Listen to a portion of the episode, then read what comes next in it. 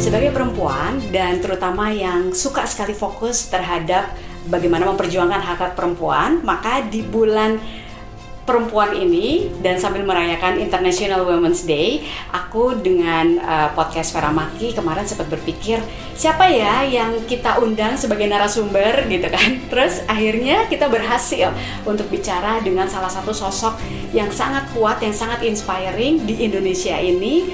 Tepatnya sekarang kita berada di Surabaya di Jawa Timur. Siapa lagi kalau kita nggak akan ngobrol-ngobrol dengan Ibu Arumi Baksin tapi dia nggak mau dipanggil ibu, maunya dipanggil mbak aja. Soalnya usianya masih 29 tapi tanggung jawab dan uh, amanahnya sudah sangat besar dan luar biasa yaitu sebagai istri dari Wagub Jawa Timur uh, Bapak Emil Dardak dan juga selaku ketua tim penggerak PKK Jawa Timur. Kita akan ngobrol-ngobrol bareng sebentar lagi dengan Ibu Mbak Arumi Basir.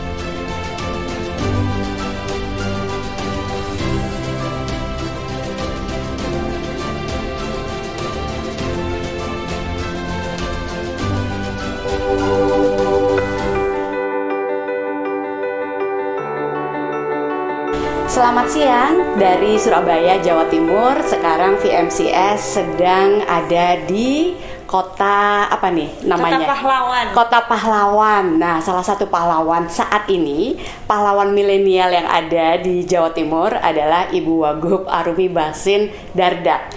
Nah, sekarang udah ada di sebelah aku. Alhamdulillah sudah ada waktu yang akhirnya ketemu gitu ya kita dikasih waktu kurang lebih sekitar satu jam jadi Ibu Arumi ini punya multi peran yang pertama tentunya sebagai seorang istri dari Pak Wagub Jawa Timur Pak Emil Dardak yang kedua tentunya sebagai ibu dari tiga anaknya yang lucu-lucu gitu ya bisa lihat dari YouTube-nya Mbak Arumi dan tentunya sebagai ibu penggerak PKK Provinsi Jawa Timur Bener. Iya, selamat siang. Selamat siang. Aku seneng Bener. banget ada di Surabaya. Aku yang seneng akhirnya ke sini karena aku udah lama nggak ke Jakarta ya. Iya, jadi memang aku cari-cari waktunya Mbak Arumi ini untuk ke Jakarta. Kapan ya kita mau podcastan nih sama VMCS gitu kan? Tapi nggak ketemu-ketemu. Memang aku yang harus pergi ke kota pahlawan ini. Yes, jodohnya memang harus ke sini. jodohnya harus ke sini. Thank you banget ya udah datang kita tuh pengen ngobrol-ngobrol uh, sama Mbak Arumi. Gimana sih saat ini menjalankan multi peran yang begitu banyak dan harus uh, apa ya ganti topi gitu sampai rumah topinya beda nanti jalan-jalan ke berbagai kota topinya beda lagi nah itu gimana Bu cerita nggak? Boleh, tapi sebenarnya kalau aku bisa uh, picture myself Mm-mm. sekarang gitu ya, aku ngelihat uh, ganti-ganti peran ini tuh sebetulnya awalnya jugglingnya susah sih Iya. sebetulnya, cuman sekarang tuh udah lebih ke ke describe who I am. Jadi Iya. aku udah jauh lebih menikmati Iya. ketika aku menjadi ibu, Iya. terus ketika aku menjalankan peran sebagai istrinya Mas Emil juga sebagai Iya. ketua tim gerak PKK. Iya. Nah itu especially understanding dari anak-anak. Jadi aku tuh nggak terlalu eh, muka aku nggak terlalu ganti gitu. Iya, Jadi ketika pas eh, sama kerjaan sama Iya. anak-anak sama Mas Emil, Iya. jadi ini tuh aku udah mulai eh, ketemu harmonisasi yang bagus gitu. Jadi Iya. Em, sekarang sih aku bisa ngelihat jauh lebih eh, balance, Iya. jauh lebih ini. Tapi ini nggak bisa lepas dari supportnya semua pihak ya. Iya. Supportnya Mas Emil karena Iya. sebagai suami harus rela ditinggal ditinggal-tinggal sama istrinya. Iya kan sibuk juga benar, ya Benar gitu. Jadi kadang-kadang di rumah kalau aku lupa gitu ya, aduh aku lupa Mas Emil ternyata siang ini ada di rumah, aku lupa minta Mbak di rumah untuk Iya, masak. iya. Jadi harus terima nasib ya. Iya. Begitu pula dengan anak-anak. Jadi mungkin ada saatnya aku bisa jemput sekolah, tapi Iya. ada saatnya aku nggak bisa jemput sekolah. Jadi aku bisa menjadi yang sekarang ini Iya. bisa jalanin semua peran aku dengan baik itu ya kalau karena ada support dari semua pihak gitu. Iya, nah dulu nih kalau kita lihat masa remajanya Mbak Arumi kan Beda ya, banget. seorang selebritis, public figure, lalu sekarang juga ada satu lagi yang diemban amanahnya sebagai istri seorang pejabat publik gitu ya. Itu gimana sih transisinya, terutama mungkin waktu itu langsung ya ke Mm, Trenggalek. Trenggalek gitu. Terus abis itu jadi istri Wagub. Nah itu gimana tuh eh, Transisinya. ceritanya, transisinya?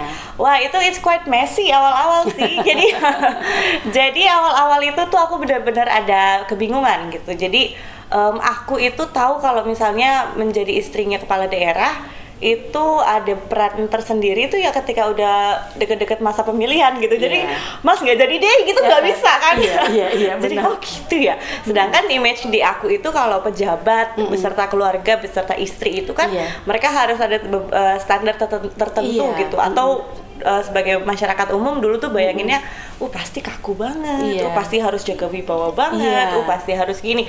Nah itu sempat ada juggling ya, makanya aku Iya. merasa agak messy gitu. Jadi Iya. ketika em, dari entertainer full terus ke istrinya Mas Emil ketua tim gerak PKK saat itu di Trenggalek full Iya, iya. em, itu kayak wah wah aku harus ngerubah jadi benar-benar semua tuh tapi jadi akhirnya kagok Iya. sampai akhirnya satu poin di mana sebetulnya karena sering ketemu masyarakat semakin se- sering ketemu sama masyarakat Iya. jadi ada plusnya ketika mereka itu memang sudah mengenal aku sebelum Iya. aku jadi eh, pejabat lebih ya. akrab jadi lebih akrab lebih jadi dekat lebih akrab dan Iya. ternyata mereka itu menerima aku lebih apa adanya dibandingkan dengan yang aku bu- buat-buat yang karena aku pikir jadi pejabat itu harus kayak gitu iya, gitu loh harus, karena harus jaga wibawa Harus harus, jaga jaga, manner semuanya gitu iya, ya. sedangkan kayak sekarang Mbak Vera bisa lihat aku intonasi bicaranya lebih cepat, Iya. terus juga nadanya tinggi dan Iya, sebagainya. iya, jadi iya. tuh, jadi eh, kesannya tuh sebetulnya le- jauh lebih casual gitu Iya. dibandingkan dengan stereotip pejabat yang biasanya harus harus kalem dan Iya, sebagainya. iya. Tapi ya itu penerimaan dari masyarakat itu Iya. sendiri sampai akhirnya oh ternyata it's okay gitu mereka itu Iya. udah bisa menerima em, posisi me- tetap menghargai posisi aku sebagai Iya. istri bupati pada saat itu tetapi juga masih eh, combine dengan karakter aku yang aslinya Betul. nah after Messi Messi Messi period yang pada saat itu akhirnya mulai bisa oh aku udah mulai lebih pede lagi Iya. ke ke dunia birokrasi dengan karakter asli Nah, waktu dari juggling-juggling Messi-Messi itu ada konsultan atau misalnya ada mungkin ibu gitu ya yang yang bantuin nggak sih untuk benar-benar mencari pakem-pakemnya tuh harus seperti apa atau memang semuanya learning by doing ngelihat ngelihat observasi ke reaksi masyarakat pada saat interaksi seperti apa sampai akhirnya udah ketemu gitu ketemu eh, Selahnya. selahnya gitu itu gimana tuh Em, kebanyakan sih em, learning by doing, Iya. tapi tetap aja aku dengerin, maksudnya masukan Iya. karena kalau for me birokrasi itu kan baru pertama kali gitu Iya. dan strukturnya nggak ngerti, Iya. eh, budaya dalam Iya. birokrasi nggak ngerti gitu, tetap Iya. harus cari cari referensi dari Iya. mama, dari dari Mas Emil juga Iya, gitu. Mas Emil tentunya. sebagai Mm. orang yang akan terdampak langsung Iya, gitu. betul. Bagaimana kelakuan istrinya pasti kan akan ih Pak Bupati atau Pak Wagub istrinya kayak gitu kan pasti beliau yang Iya. pasti terdampak langsung Iya, gitu. iya. Nah itu konsultasi ini gimana ya sebagainya sampai akhirnya Iya. eh, ya itu masuk ke satu titik di mana Iya. masyarakat yang yang memang asli jadi memang yang bukan birokrat gitu Iya. yang memang asli di masyarakat itu Hai Mbak Arumi gitu segala Iya, macam iya. sedangkan di birokrat itu Bu Arumi aku bilang "Astagfirullah."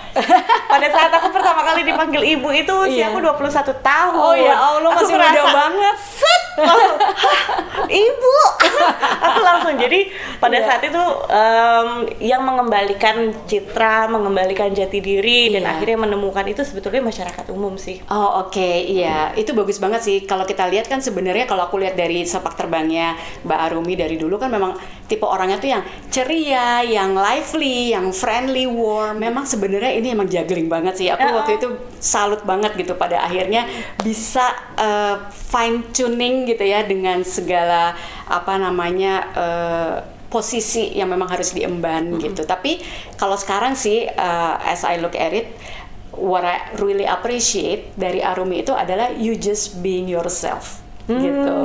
Jadi eh, banyak gitu ya misalnya ada yang cerita gitu kan, ini Arumi lucu banget gitu. Eh tapi dia tuh istrinya Pak Wagub loh misalnya kan gitu. Terus aku bilang, ya udah tapi emang she's like that and she's just being genuine gitu ya. That's the way you are gitu kan. Jadi eh, nggak ada yang dibuat-buat karena capek ya kalau dibuat-buat benar kan. the most Dan- comfortable place is ourselves Iya, kan? jadi betul.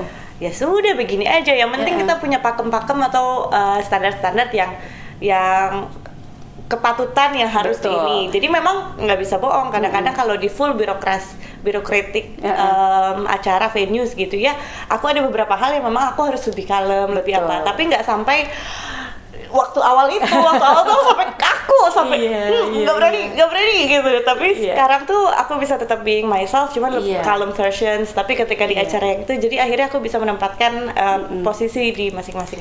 Iya, dan sebenarnya kan itu juga tergantung dari konten yang dibawakan ya. Misalnya lagi membahas tentang isu-isu penting atau isu-isu yang terkait dengan contohnya waktu itu ada gunung meletus ya kan, betul. ada force major, bencana dan sebagainya. Tentu ya dengan uh, Arumi being Arumi, tapi tetap pada saat harus menyampaikan empati dan Iya. juga uh, hal-hal yang memang harus serius dibahas. Misalnya nanti kita bicara tentang stunting gitu Iya. misalnya ya, ya memang harus serius gitu. Tapi seriusnya Arumi adalah ya it's you being serius, nanti it's you being cheerful gitu Iya. ya. It's still you gitu Benar. kan. Nah, itu mungkin itu adalah salah satu teknik-teknik atau apa ya personal branding ya kalau dalam ilmu komunikasi dan public relation yang benar-benar kita tuh harus pahami bahwa being yourself that's the best personal branding gitu Yes. ya but the best version better version of you gitu ya benar. seperti itu itu ilmu yang kita dapat dari Mbak Arumi pada kesempatan kali ini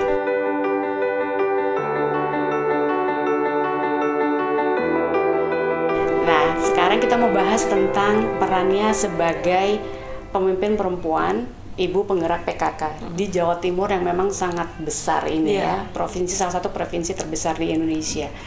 Itu bagaimana lika-likunya Mbak Arumi? Wih, lika-likunya aku tuh harus belajar dari nol loh Mbak Vera karena Oke. bener-bener nggak terpapar dengan informasi-informasi government uh, education gitu sama sekali sebelumnya kan nggak ada. Iya. Jadi dari mulai zaman Trenggalek sampai dengan sekarang zaman ini mempelajari betul peta Jawa Timur, Iya. uh, kemudian masalah-masalah sosial yang ada sampai Iya. akhirnya peranan aku dengan jabatan yang diamanahkan ini Iya. itu harus seperti apa gitu. Iya. With all the team ya of course. Iya. Jadi em, ya di situ aku mem- mempelajari lika-likunya, mempelajari budayanya, mempelajari masalah sosialnya sampai akhirnya oke kita punya jabatan ini dikasih amanah selama masih ada di tanganku mudah-mudahan aku bisa menempatkan gitu Iya. ke ke posisi-posisi yang benar dan bisa bikin impact gitu. Iya, nah itu kira-kira ada KPI-nya kah, misalnya parameter yang harus dicapai gitu sebagai ketua penggerak PKK dan bagaimana interaksinya dan uh, komunikasinya ya dengan uh, para penggerak PKK di setiap daerah, Mm-mm. di setiap kota-kota gitu ya.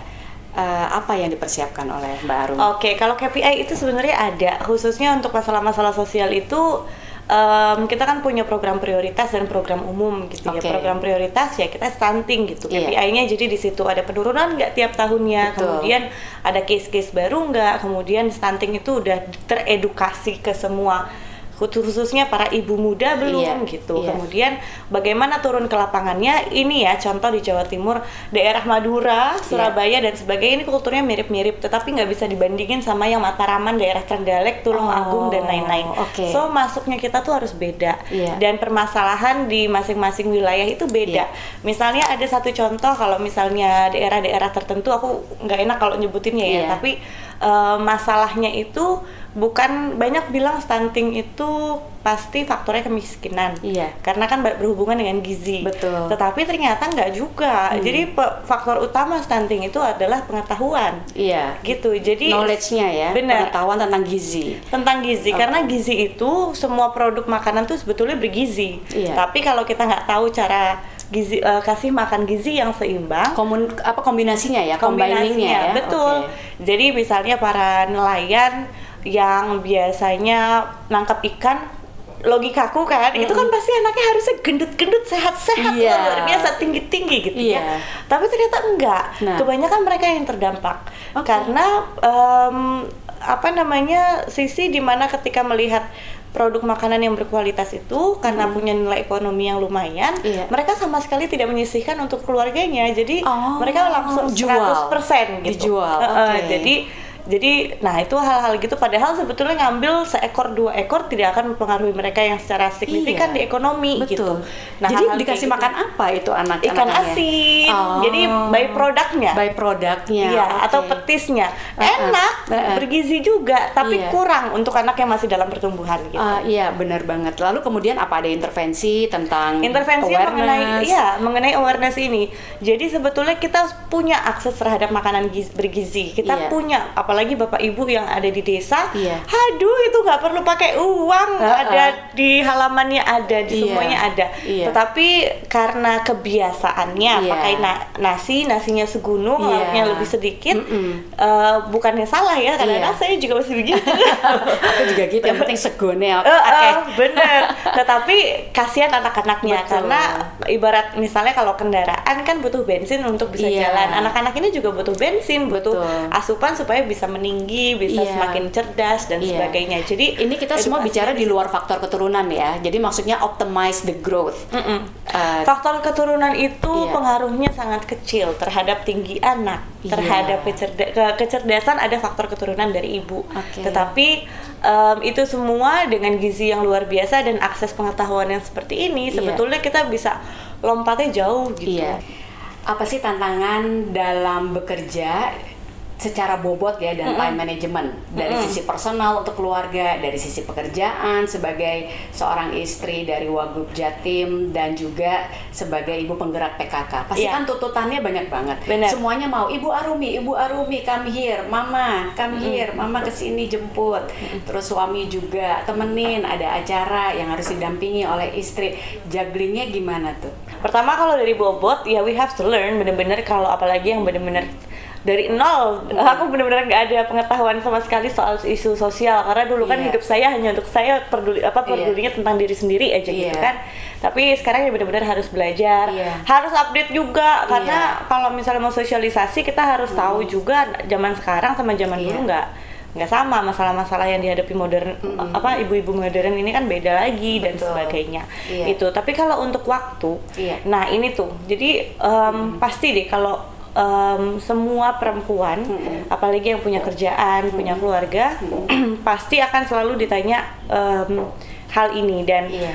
pengennya Iya. pengennya hati tuh ya aku bisa Iya. ngejawab oh I I was I was Iya. managing well and everything segala macam Iya. pengennya ya kelihatannya kayak uh very successful tapi Iya. ternyata faktanya itu sebetulnya enggak Iya. jadi And that's aku- okay, and that's okay. okay. Okay. Em, yang mungkin ini juga kalau misalnya yang nonton ini banyak perempuan juga Iya. mungkin bisa bisa jadi salah satu salah satu em, apa namanya inspired gitu ya maksudnya it's okay to be a little bit messy Iya, betul. dan perempuan sebenarnya ini juga em, di laki-laki juga tetapi Iya. especially perempuan kita tuh sebetulnya nggak bisa juga sampai ke mana-mana tanpa uh, support system yang bagus Betul. jadi aku punya keluarga ya tadi uh, cukup pengertian dengan beberapa kesibukan dan Iya. peran-peran Iya. kemudian kalau masalah juggling time ya harus karena sudah punya suami, Iya. uh partneran.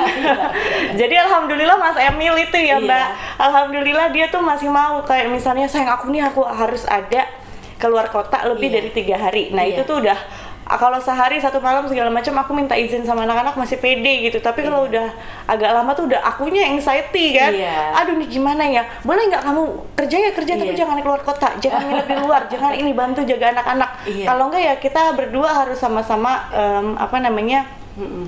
mengalahkan sesuatu Betul, gitu. Jadi betul. dan Jadi- nggak selamanya. Nah ini nih Iya. nggak selamanya perempuan yang harus ngalah. Karena Betul. banyak kalau eh, di sosial itu sometimes kita kan sebagai perempuan tuh kayak Iya. punya tuntutan tidak terlihat Betul. harus em, kalau misalnya dua-duanya sama-sama bekerja, Iya. tapi ini juga sama-sama penting ya perempuan Iya. yang harus automatically kalah gitu. Betul. Nah ternyata nggak juga gitu. Iya. Karena em, semua itu ter- bisa bisa dikomunikasikan, bisa diatur sama-sama Iya. dan ya itu. Jadi Iya. aku bisa ada di sini, aku bisa juggling time itu Iya. sebetulnya ya karena support system dan pengertian dari dari Betul. orang-orang yang di Iya, sekitar aku. iya. Dan tadi eh, kata kuncinya adalah komunikasi. Kalau kita merasa bahwa kita sudah banyak bebannya, Mm-mm. tidak ada salahnya untuk mengkomunikasikan kepada suami. Itu Benar. orang merasa berpikir kalau aku mengkomunikasikan kepada suami bahwa eh, aku nggak bisa mengerjakan pekerjaan ini gitu ya, karena harus keluar kota dalam jangka waktu lama. Mungkin ada rasa bersalah dulu dan ada rasa bahwa aku tidak bisa menjalankan tugasku, sehingga mereka lebih baik nggak berkomunikasi gitu Iya, ya. benar. Akhirnya stres gitu ya. Padahal sebenarnya suaminya mau, cuma karena nggak ngomong, Iya. ya jadinya nggak dikerjain gitu. Karena sebagai perempuan sebetulnya kita itu em, kadang-kadang tuh punya tuntutan sosial walaupun nggak terucap ya. Iya. Jadi em, kita tuh ngerasa all that is our res- responsibility. Iya. gitu. Which is aku bangga gitu sebagai Hmm. perempuan bisa mengklaim itu tapi ada Iya. juga saat-saatnya boleh kok kita sebetulnya negotiate terhadap hal itu apalagi kita udah invest di suami yang bagus aku tuh ngerasa gitu Iya, mbak iya, iya. wah aku eh, banyak banget soalnya yang bilang dari mulai aku umur 19 banyak kenapa nikah umur 19 Iya, gitu kan iya. so many people um, doting gitu Iya. about about about that gitu Iya. mikirnya macam-macam Iya. dan sebagainya gitu cuman ntar ya waktu akan membuktikan aku nikah muda itu adalah investasiku karena menemukan orang yang tepat Betul, iya. Gitu. Benar benar benar itu benar banget. Iya. Jadi eh, apa ya semua decision itu memang nggak bisa di stereotyping ya. Iya, Semua benar. pasti udah ada case-nya Porsinya. masing-masing, porsinya masing-masing. Dan ini sebenarnya juga salah satu dilema yang terjadi di Indonesia ya. Banyak perempuan-perempuan yang eh, merasa tertekan karena tuntutan sosial tersebut, lalu apalagi judgement sosial. Makanya sekarang mungkin kalau kita lihat isunya ada yang nggak mau punya anak, maunya child free, itu pun juga masih di ada judgement gitu ya. Padahal kan dia it's really up to that person gitu ya. Kalau aku ngelihatnya ya personally Sama, ya. sama. Eh, eh, nah, tapi banyak yang nggak bisa terima itu dan eh, pada akhirnya akhirnya mereka nggak bisa membuat keputusan yang benar-benar berdasarkan apa yang dia mau gitu ya. Nah itu ada nggak sih keresahan-keresahan seperti itu yang pada akhirnya berdampak kepada kesejahteraan dan kualitas dari perempuan misalnya di Jawa Timur?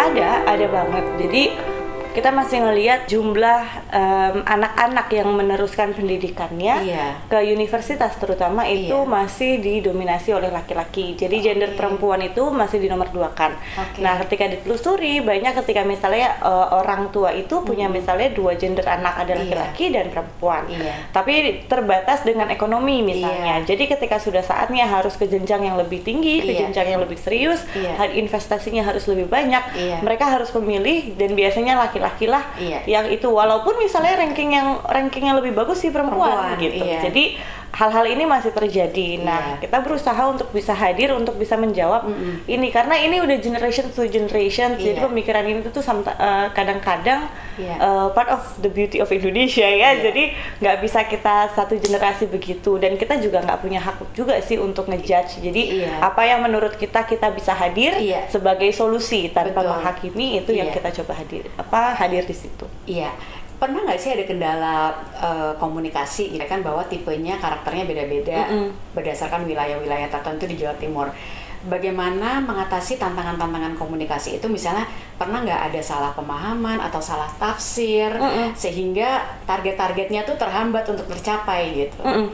Ada, ada banget. Jadi dan itu kebanyakan kan e, bertentangan dengan paham-paham yang masih dianut di daerah. Iya. Jadi e, contoh kita, aku sebagai part of pemerintah sekarang ya kan harus memperjuangkan Iya. dua anak lebih sehat. Iya. Gitu. Jadi bukan hanya dua anak cukup, tapi dua Iya. anak lebih sehat. Lebih sehat, sehat. fisiknya, sehat ekonominya di masa yang akan datang. Betul. Ini Tapi- kaitannya sama KB berarti ya. sama KB sebenarnya bukan hanya sama KB tapi lebih ke keluarga yang direncanakan. Iya, iya. Jadi em, harapannya semua generasi itu apalagi yang punya pilihan ini belum nikah nih saat Iya, ini nih gitu. iya. Berarti kan masih punya pilihan untuk merencanakan. Iya. Aku di masa depan mau punya anak atau tidak, mau Iya. punya anak pun berapa Iya. dan kesanggupan ekonomiku berapa. Jadi Iya. harapannya itu kita bisa menyampaikan pesan ini.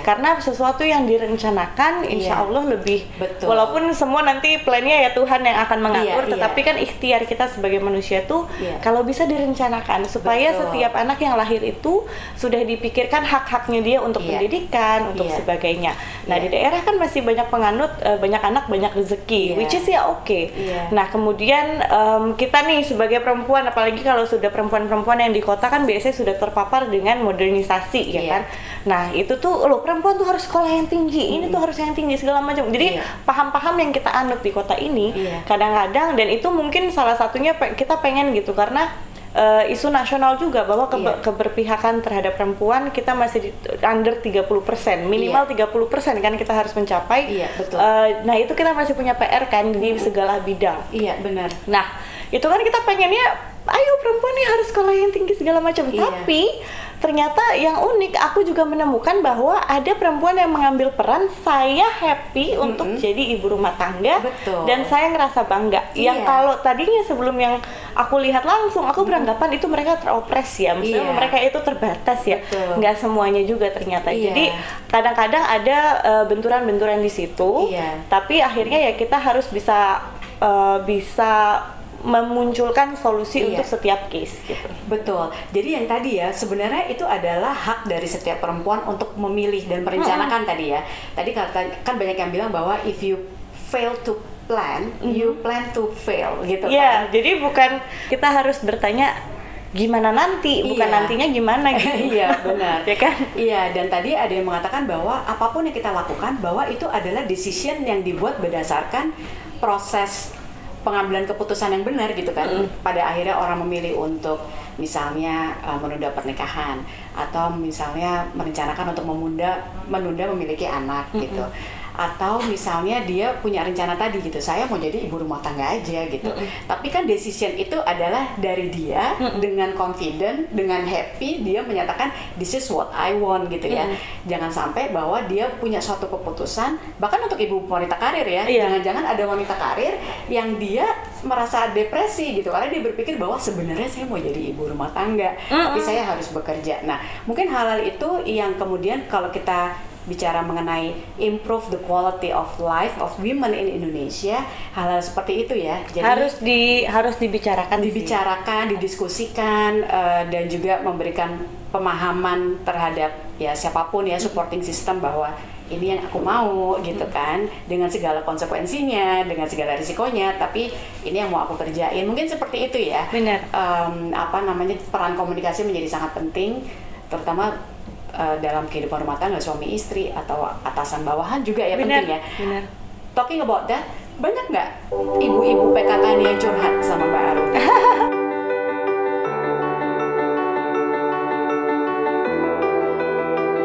jarang sih Em, apa namanya jarang biasanya kita tuh lebih ke kerja dan kalau ngobrolin tuh ngobrolin masalah yang kita temukan jadi Oke. wow unik sekali ya ada Iya, masalah iya, ini iya. in this era gitu in this Iya. modern era gitu Iya. dan harus menyelami beberapa beberapa itu tapi aku akhirnya jadi dari perjalanan semua menjadi ketua tim gerak PKK Iya. sebenarnya aku merasa ada sesuatu yang yang dulu aku nggak pernah explore dalam diriku Iya. sekarang tanpa sengaja kok tereksplor terus Itu apa juga tuh contohnya? ya sisi lebih lebih eh, apa namanya pengetahuan tentang sosial jadi Iya. tentang, tentang sesama perempuan terutama ya Iya. karena kalau PKK tuh pasti pusatnya di keluarga dan Iya. eh, marketnya itu adalah perempuan Iya. nah itu so many different apa layers gitu Iya. di perempuan kita ngelihat perempuan yang yang uh hebat-hebat ada yang entrepreneur Iya. ada yang eh, ibu rumah tangga tapi membesarkan anaknya itu yang aduh aku bisa nggak ya kayak gitu ya Iya, iya, iya. jadi so Bentuk many kegigihan inspira- ya? iya, Kegigihan. inspirations uh, inspirational women gitu Iya. dan masalah-masalah sosial yang yang ditemuin gitu. Iya,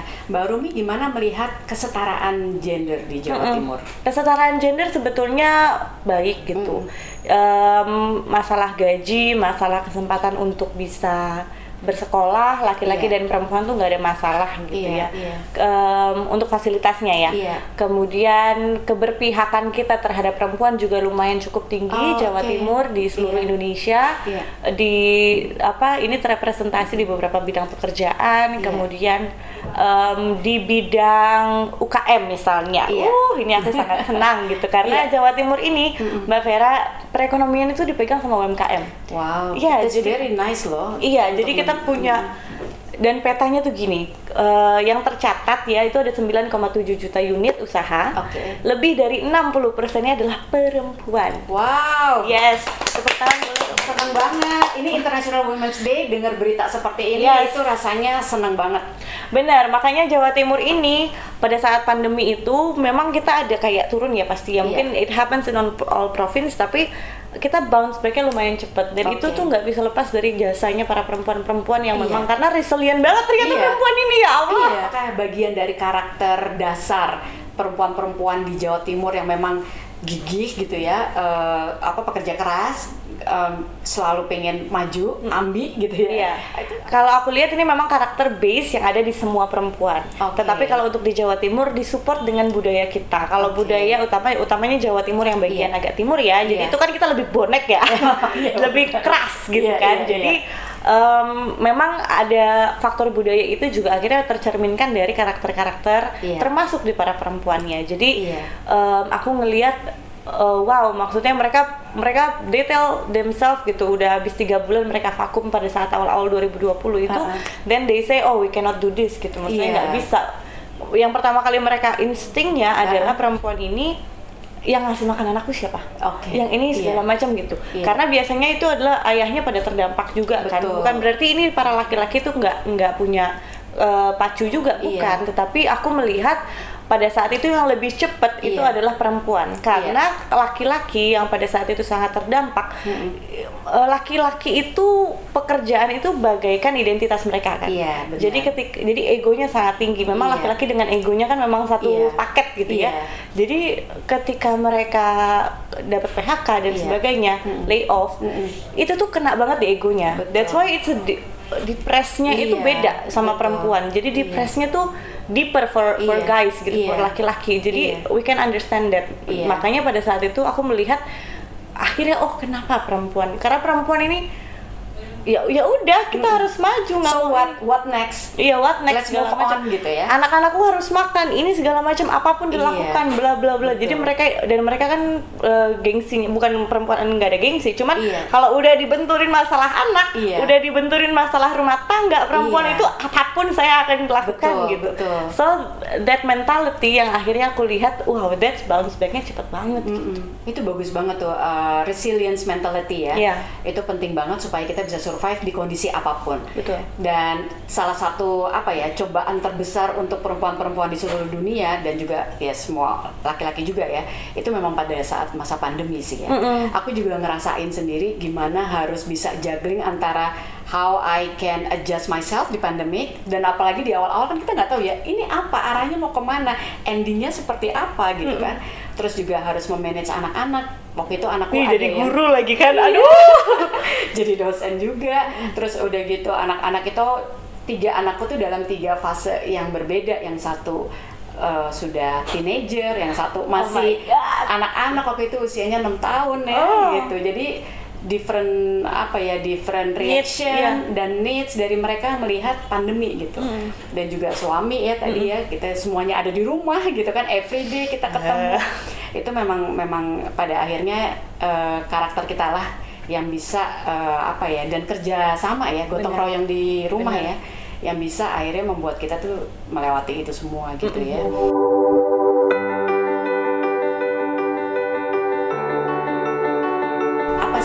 disukai Mbak Arumi dalam bekerja dan dalam hal parenting Oke, kalau dalam bekerja yang paling aku suka adalah sisi ketemu masyarakatnya. oke Seriously, karena em, Eh, because you are a people person ya. Kayaknya dulu kan gitu emang ya. senang ketemu Mm, sama orang and sangat luas juga gitu. em, sisi kerjaan tuh karena aku ngerasa semakin banyak ketemu sama orang, em, bobotnya tuh semakin banyak. Jadi Iya. I can see a layer of life itu lebih Iya. banyak lagi dan it's very inf- apa eh, inspirational buat Iya. aku. Iya. Dan ketika aku pulang itu Iya. biasanya pengalaman aku yang ada di lapangan itu tuh bisa menjadi guru em, untuk di rumah untuk parenting aku juga gitu. Iya, oke. Nah kalau untuk parenting Nah, aku nggak tahu ya, aku nih tipe apa ya. Aku ngerasa aku wanita modern, tapi ada Iya. sisi-sisi kolotnya juga gitu. Oke, Kalau oke. Gimana eh, aku adalah dalam hal apa? Aku adalah salah satu orang yang sangat enjoy enjoy eh, apa being a mother. Oke. Jadi maksudnya tapi bukan mother yang aku mother kamu anak kita ini enggak gitu. Enggak. I feel like I can create my own best friend. Oh, Apalagi iya, ada anak iya. perempuan Iya, kan iya, gitu. iya. Jadi jadi sisi itu aku aku sangat enjoy gitu. Iya, Jadi so you're very close with your children ya. Ya, lumayan. mereka. Iya. Pasti kan kita hidup ada ups and down-nya ya. Moodnya juga kadang-kadang bisa berubah dan Benar. sebagainya. How you handle that? Kalau lagi kesel tuh gimana sih? Eh, kalau lagi kesel, Pernah marah nggak? Ini nggak pernah marah ya? Eh, Benar. Kita nggak pernah Ini ya, mungkin dia, dia ya tahu. Semarah-marahnya pasti bisa senyum lagi ya. ya. Em, ya itu maksudnya em, Ad- wah itu itu panjang itu ya. Jadi setiap usia itu memiliki jadi usia berpengaruh sekali ya gitu. Aku Iya. yang dulu pasti beda banget dengan aku yang sekarang. Iya. Kalau aku yang sekarang mungkin beda lagi dengan nanti berseiring Iya. bertambahnya usia. Iya. Nah tapi so far aku tuh pernah dengar ini Mbak Vera. Jadi akhirnya ini sometimes it save me from humiliating myself. Karena Ada kadang-kadang perempuan kalau misalnya udah bad mood, sometimes Iya. kan nggak nggak pandang lokasi, nggak pandang Iya. venue, kita udah bad mood aja. Nah, em, ada yang pernah bilang gini, kamu nggak akan pernah dapet good days terus. Iya, gitu. betul. There will be a bad days. Iya. gitu. Tetapi kamu juga nggak akan dapet bad days terus. Iya. So let the bad days being bad days, Iya. and be- so kamu so you can enjoy the good days being a good days. Betul. Jadi akhirnya ketika in my bad mood, in my bad days pun gitu, I tell that to myself and then ya udah I enjoy it karena in every justru ketika kita lagi bad mood itu Iya. biasanya ada moment of reflections jadi Iya, betul. jadi aku tuh yang bikin bad mood tuh apa sih oh because of this because of this Iya. nah akhirnya itu ngelatih kita untuk uh, manajemen emosi Iya. dan take take something jadi malah Iya. belajar dari every decision apa every bad mood itu Oke, Mas Emil itu tahu nggak setiap keselnya Mbak Arumi? Eh, dia mah kaku sekali kayak Kak Boy ya. Tapi dia Nggak. tahu nggak? Jadi maksudnya uh, Mbak Kadang-kadang Arumi dia notice, kadang-kadang dia notice, kadang-kadang enggak. Tapi Tapi, nggak laporan terus ya? Nggak laporan terus? Aku Nggak. lagi kesel gitu nggak? Dulu kode, sekarang aku bilang. Oh, oke. Dulu kode, tapi kan akhirnya makin kode, tapi kalau dia lagi banyak pikiran kan nggak notice ya. iya. Jadi akhirnya aku tambah bete gitu. Jadi akhirnya sekarang lebih ke sayang aku lagi bad mood loh gini nih. I train myself buat untuk bisa communicate karena uh, try and error ya. Jadi ketika pas aku coba bilang, Iya. "Mas, aku lagi bad mood nih gini-gini." Terus tiba-tiba, "Kamu kenapa emang bad mood gini?" Loh justru aku didengerin Iya. daripada dulu aku ketika aku bete langsung Iya. dia nggak notice loh dia nggak notice Iya, karena so many things yang ada di otaknya dia juga Iya. kan gitu Iya. wah ya udah nih jadi sekarang eh, apa komunikasi jadi lebih bagus lebih bagus ya. Jadi along the way ternyata komunikasinya lebih bagus karena banyak juga uh, mungkin uh, rumah tangga rumah tangga yang awalnya justru bagus tapi abis itu jadi berantakan gitu ya. Tapi Benar. ini along the way justru makin saling memahami ya. Tipsnya apa sih buat ibu-ibu mungkin uh, ibu-ibu muda, keluarga muda? masalah kecil tetap jadi kecil Ya. tapi oke. jangan belittle Oke, Iya. jangan dikecilkan. jangan dikecilkan Oke. masalah besar jangan pernah dibesarkan Oke. tetap dan jangan pernah ngerasa our spouse atau uh, lawan Mhm. bicara kita terutama suami ataupun istri itu Uh-uh. ih kok kamu begitu sih mikirnya jadi Iya. mem- menggampangkan gitu Oke. jadi every problem worth worth to talk about Iya. tetapi make sure porsinya tetap sama Iya. jangan sampai Jangan. jangan sampai masalah kecil jadi besar masalah Iya. besar tambah besar gitu Iya, jadi betul. harus tetap di di maintain tuh Oke. Jadi jangan didramatisir ya. Uh, uh, walaupun sulit sekali tuh godaan sebagai perempuan ya.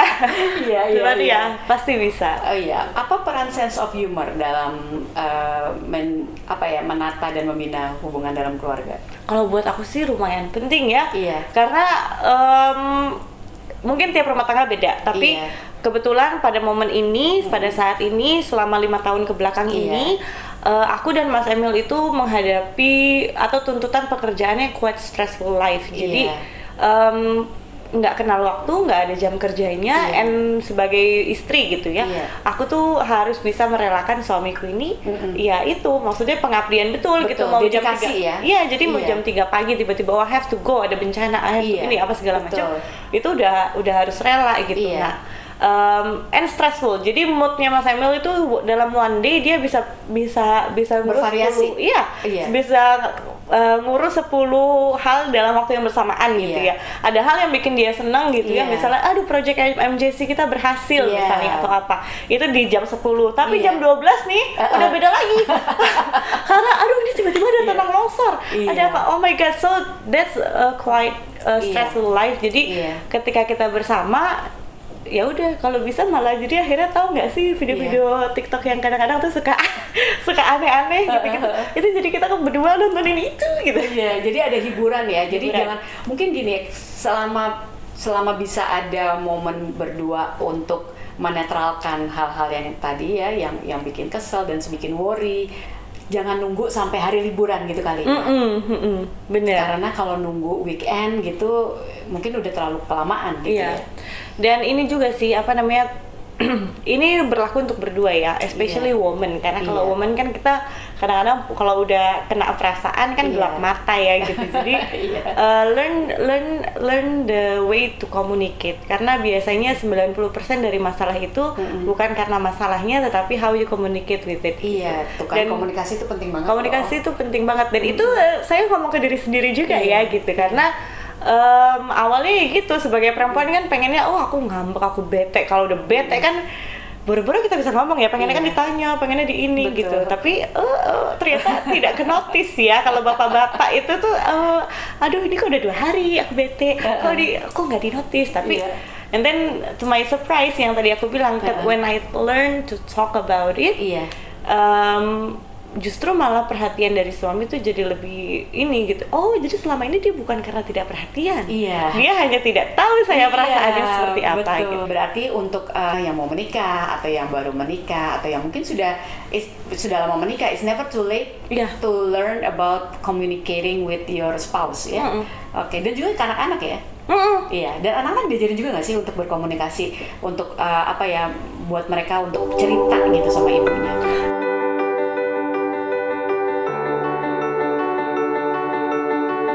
Iya. Jadi kalau aku, aku awalinya dengan aku menceritakan apa yang aku alamin hari itu Oke, misalnya. jadi caranya kita mulai duluan. mulai duluan Iya. karena anak-anak itu kita aja udah gede kayak gini masih have to learn how to Yes. communicate gitu Iya. gimana anak-anak gitu. Iya. Nah anak-anak jadi awal-awalnya dari mereka sedini mungkin ketika Iya. mereka udah punya rasa curious, mama kok Iya. kerja terus, Iya. mama kan jadi komplain-komplain itu dari Iya. awalnya komplain aku turn to something yang bisa buat bonding justru. Jadi Oke. mau dia ngerti nggak ngerti namanya anak kecil banget Iya. ya waktu itu ya. Jadi Iya. mau dia ngerti nggak ngerti iya mama tuh pergi terus soalnya mama tuh ngurusin ini kamu tahu nggak jadi ada kasus tuh di sini di sini di sini tentu cerita-cerita yang harus sesuai usianya ya Iya. yang bisa jadi ada filternya juga Iya. tapi em, aku jelasin apa yang aku kerjakan to Iya. my surprise Iya. em, aku nggak tahu itu rasa ngerti apa enggak ngerti cuman they wanted more Oh, jadi oke. jadi justru sejak aku mulai terbuka jadi pertanyaan atau komplain yang mereka itu aku rubah jadi kesempatan aku untuk bisa lebih dekat sama Iya. anak-anak aku komunikasi sesuatu yang yang lebih penting Iya. Nah itu tuh jadi akhirnya pengertian mereka datang sendiri. Jadi Oke. oh mama sekarang harus kerja ya gitu, especially Uh-uh. on the weekends kayak gini kan. Iya, iya. Eh, mama harus ngapain? Mama harus ini soalnya mama kerjain ini. Iya. Itu suddenly langsung oh oke that's important mah. So you Iya. have to go. Tadi jadi yang awalnya komplain nggak jadi Iya. komplain gitu malah Iya. punya understanding. Jadi kita juga don't underestimate the power of uh, the kids being able to listen and to understand ya. ternyata, aku pun gitu. kaget awalnya tuh aku aku cerita tuh untuk tujuannya supaya kamu bingung besok-besok kapok kayaknya sama mama ya Ternyata, justru mereka ngerti. Tapi Iya. jadinya support ya. jadinya support Jadinya nah support. Eh, ini kan sudah menjalani mengemban amanah selama berapa tahun ya, Arum? ini tahun dinas terakhir kita jadi udah empat Oke. setengah tahun Empat setengah tahun. Pelajaran berharga apa sih yang Mbak Arumi petik gitu yang ini nih the lesson learned tuh this one gitu itu apa? ya kalau untuk aku pribadi itu aku bisa melihat the layers of life Iya. Em, karena kalau misalnya kita nggak pernah tengok kanan kiri bukan untuk gibah ya Iya. bukan untuk ini Iya. tetapi kita selalu niat untuk ngambil pelajaran we selalu ada ruang untuk kita untuk belajar karena kanan kiri kita tuh sebetulnya kasih contoh Iya. ini ada contoh sukses rumah tangga yang Iya. based on communications ini Iya. ada rumah tangga sukses di mana lak- eh, suami dan istri bekerja di satu perusahaan yang sama I never can imagine that Iya. gitu kita di rumah aja bisa Iya. berantem gimana kalau Iya. misalnya Oh, di kantor ada ya, sama kayak gitu ya? ada juga maksudnya the layer of life itu Iya. kasih aku lebih banyak pengalaman Iya. itu yang pertama yang kedua em, sebenarnya satisfactions of ngerasa aku bisa bermanfaat buat orang lain jadi Nah, nggak tahu iya. ini kind of selfish or not tapi I for don't think me so. That's good. Iya, for me tuh kayak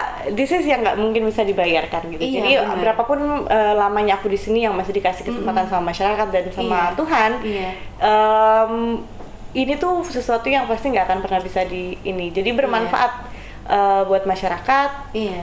Walaupun awalnya pasti takut kan, aduh Iya. aku dikasih amanah kayak gini, bisa Iya. nggak ya sebagai Iya, iya. sebagainya. gitu. gitu bahwa satu hal yang utama itu tadi tentang sosial ya karena. Mbak Arumi berkali-kali bilang tentang sosial ini ternyata engagement dan berkomunikasi dengan masyarakat bagi Mbak Arumi ternyata justru sebagai charging ya charging Mungkin your energy ya. gitu ya Iya kan kalau misalnya ketemu sama mereka mungkin abis itu di rumah terus gitu ya nggak ke mana-mana waktu pandemi gitu mungkin juga pengen banget gitu ya berinteraksi dengan banyak orang ya Em, lebih ke gini sih jadi kalau aku yang dulu itu kan aku tetap keluar aku Iya. tetap beraktivitas tetap berkarir tetapi tujuannya itu untuk diri sendiri Iya. jadi tujuannya itu gimana aku bisa lebih maju lagi karirnya Iya. memperkaya secara Iya. ekonomi Iya. makin ini jadi all about myself gitu Iya. tapi ketika di sini Mm-mm. ada ya itu Iya. sesuatu yang aku nggak pernah tahu aku punya Iya. itu ada gitu That's Sense- really nice. iya ada sense of satisfaction juga Iya. gitu dan ini yang mungkin yang dimaksud Emil loh mbak Iya. bayangin gak sih dulu dia Uh-uh. kerjaan kerja bagus-bagus di kantor gitu Iya. tiba-tiba saya aku masuk politik Iya. Hah, kaget aku jadi Iya. maybe this one yang yang dia maksud Iya, jadi kalau misalnya kita bicara mengenai uh, suaminya Mbak Arumi ya, uh, Mas Emil Dardak gitu. Sebenarnya dia punya option banyak banget not to be in this position. Dalam hal begini, ini ini aku uh, ya mungkin this is my honest and personal view gitu ya bahwa dia bisa kok punya misalnya pekerjaan yang jauh lebih bagus daripada ini yang mungkin secara ekonomi jauh bisa lebih wealthy gitu ya for him gitu ya tapi kenapa dia memilih untuk melayani masyarakat melayani dalam hal ini adalah di Jawa Timur gitu ya. Kenapa dia memilih ini? Kalau menurut aku itu ada yang namanya calling ya. Mm-mm. Callingnya dia gitu. Memang memang eh, sudah menjadi apa ya? Eh, suatu dorongan bagi Mas Emil untuk memilih yang ini, walaupun dia tidak harus gitu loh. Benar. Kalau in my view ya. especially kalau Emil itu kan kalau aku lihat juga dia get everything into young age ya maksudnya itu Iya. yang dia dapat ini lulus eh, S3 ya cepet banget dapat Iya. karir udah mau mentok before 30 segala Yes. macam gitu jadi semua udah didapatin dalam usia yang relatif muda and that's not and dan menurut aku itu karena kerja kerasnya dia juga dan ke- Benar. kemampuannya dia juga Mm-mm. gitu kan. Tapi pasti ada limitnya when you seeking untuk memuaskan diri sendiri Iya. terus. Mm-mm. Ketika sudah didapetin and then what else Iya. gitu. Jadi akhirnya mungkin ya itu callingnya datang di situ. callingnya datang di situ untuk serving to the society gitu ya dan talking about get everything in the young age sama nih dapat istrinya juga umur 19 tahun loh Iya. Mbak Arumi umur 19 tahun sudah menikah aku I cannot imagine gitu ya if it's me gitu umur 19 tahun aku masih clueless banget tapi Mbak Arumi hebat banget bisa Enggak, yang hebat itu suaminya. Karena Bisa harus meyakinkan. harus ngeladenin aku. Maksudnya, Iya, iya. I'm being 19 and then menikah dan aku tuh nggak ngerasa aku tuh udah ibu rumah tangga. Ngerti nggak? Mentally. Iya, iya, iya. Mentally tuh aku nggak ngerasa aku ibu rumah tangga pada Iya, saat itu. iya. Aku masih kuliah, aku masih ini, masih itu, masih. Iya. Karena perjanjian aku gitu. Kamu jangan tiba-tiba aku nikah, aku disuruh masak, aku disuruh ini. Aku nggak ngerti ya Iya, gitu. iya, Jadi iya. ketika menikah, Heeh. I'm still being myself and Yes. teens di Iya, usia itu. Jadi yang harus sabar, yang harus di itu ya Mas Emil. Mas Emilnya ya Mau gitu suami, Iya. tapi punya istri yang ya jauh deh mbak dari melayani mela oh.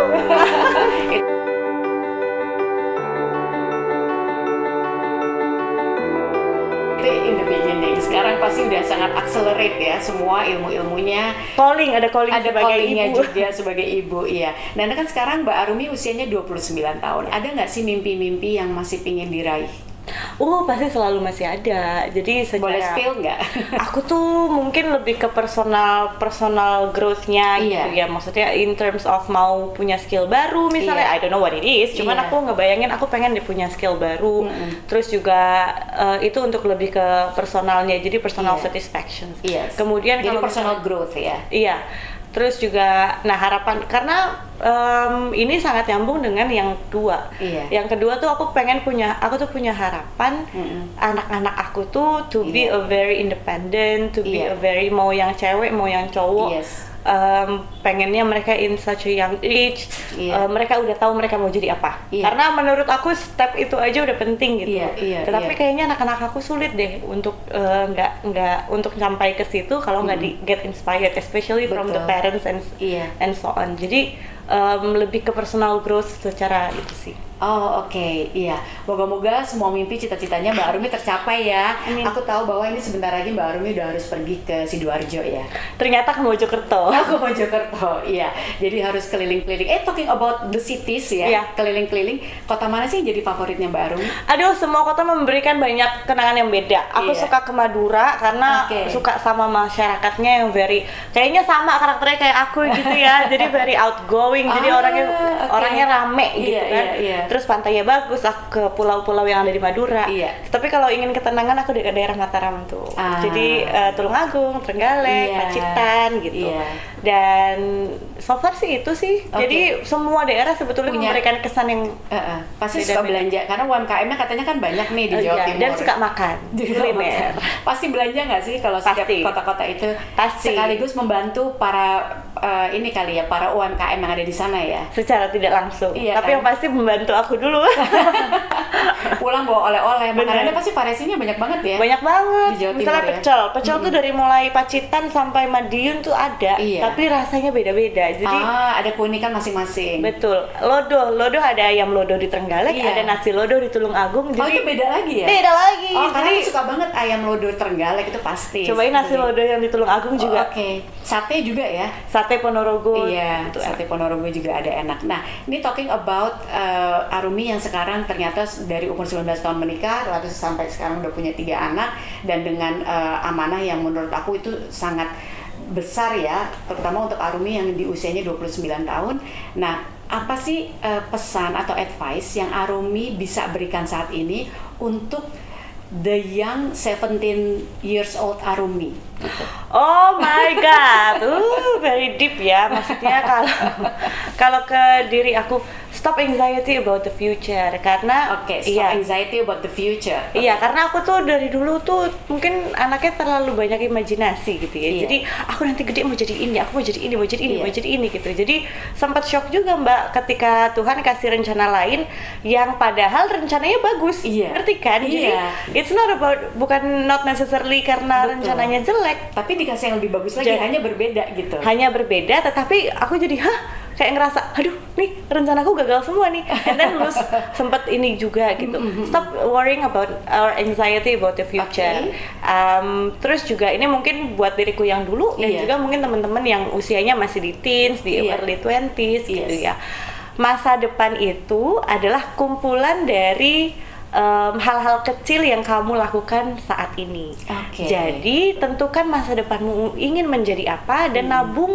nabung apa pun itu. Kalau misalnya kamu masa depannya mau jadi ini, kamu ciptain skill setnya, Iya. kamu ini gitu. Karena um, when you realize that Iya. bahwa masa lalu kamu nggak bisa kontrol, tetapi Iya. masa depan at Iya. least walaupun rencana itu kapan aja bisa berubah, Iya. tapi ketika kamu menyiapkan diri kamu untuk lebih Iya. dekat ke masa depan itu, Iya. pasti kemungkinan tercapainya lebih tinggi. Iya, jadi juga tadi ya kaitannya yang pertama dengan rencana, yang kedua small little things that we do right now will be affecting our future. Benar.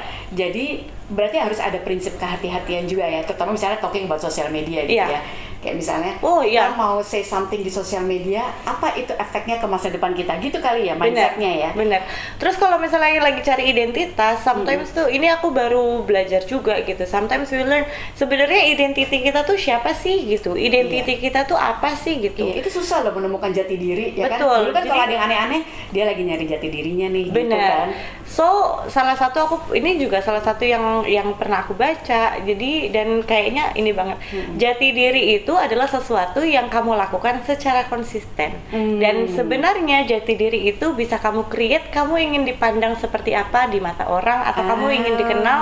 Kamu tuh jati dirinya siapa sih? So Oke. do that, invest that in every single day walaupun 10 menit, 15 menit, Iya. 30 menit. Kamu misalnya pengen jadi dirimu kayak, "Uh, Jennifer Bahdim" gitu ya, very Iya. fit person Iya. gitu ya. You do you do you do All the exercise itu ya. exercise walaupun awalnya cuma 10 menit but you do consistently. Yes. Jadi jati diri itu sebenarnya nggak ada di mana-mana, nggak usah Iya. dicari ke mana-mana. It's Iya. all on you. Iya. Tinggal kamu yang create kamu mau jati dirimu seperti apa. Ah, Oh, that's kalau aku tahu itu pada saat pada saat 17 tahun. Oh my god, it saved me for all the anxieties and everything. Oke, iya benar karena remaja sekarang tuh memang banyak anxiety ya mungkin karena pilihannya masih banyak, don't know what to do sometimes gitu ya, sometimes Dan nggak ada mentor. dan nggak ada mentor. Berarti penting ya punya mentor ya. Penting penting. Oke, kalau remaja gitu dia nyari mentornya sebaiknya siapa ya?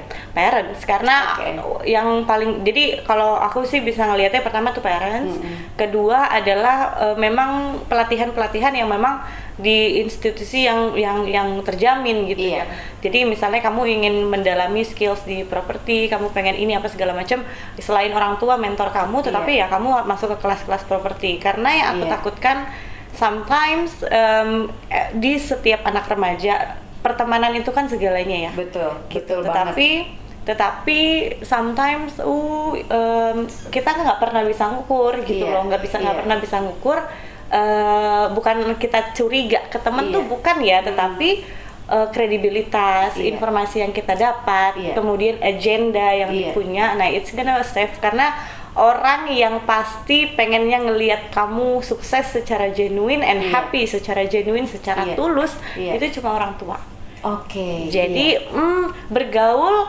bergaul itu untuk untuk memperluas eh, apa namanya? Iya.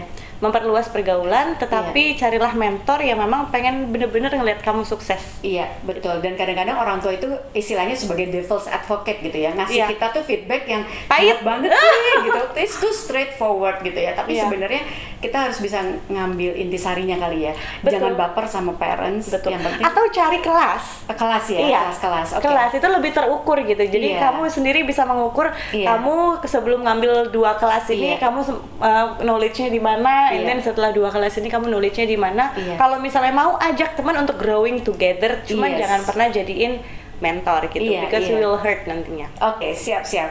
Oke, thank you so much Oh, Mbak Arumi. thank you. Aduh, udah banyak banget nih ilmu yang kita dapat dari Ibu Wagub Jawa Timur dan juga Ibu eh, Ketua Tim Penggerak PKK Jawa Timur Eh, dan juga Ibu dari tiga orang anak yang lucu-lucu banget. Aku suka gemes kalau ngeliat dari YouTube-nya Mbak Arumi. Apa, apa YouTube-nya Mbak Arumi masih aktif kan ya? masih. Iya, masih aktif, lucu-lucu ceritanya. Kemarin di apa dibikinin kue tart sama Mas Oh, Emil. oh, iya. Itu seru banget. Terus aku juga suka ngeliat kalau suka jalan-jalan ya ke warung ke mana makan Iya, gitu itu ya. ya passion sih ya. Passion. Oke, thank you so much Mbak Arumi. Sukses terus menjalankan tugas-tugasnya dan amanah-amanahnya. Dan pastinya untuk uh, ibu-ibu di Jawa Timur bangga sekali ya gitu punya ibu tim ketua penggerak PKK seperti Ibu Arumi yang masih muda, energik, baik hati, apalagi ya cantik pastinya kan. Dari tadi aku pas lagi wawancara ngeliat terus gitu. Kalau aku lagi hamil tuh udah elus-elus perut tuh. Moga-moga mirip, moga-moga nanti cantik kayak Mbak Arumi gitu ya. Oke, thank you so much sudah bergabung bersama kita di YouTube-nya Vera Maki. Tadi kita bicara banyak secara informal, santai dengan Mbak Arumi yang pasti intinya tetap fokusnya di communication and the role of communication in many position that we have gitu ya. Sampai jumpa lagi di podcast Vera Maki selanjutnya. Bye.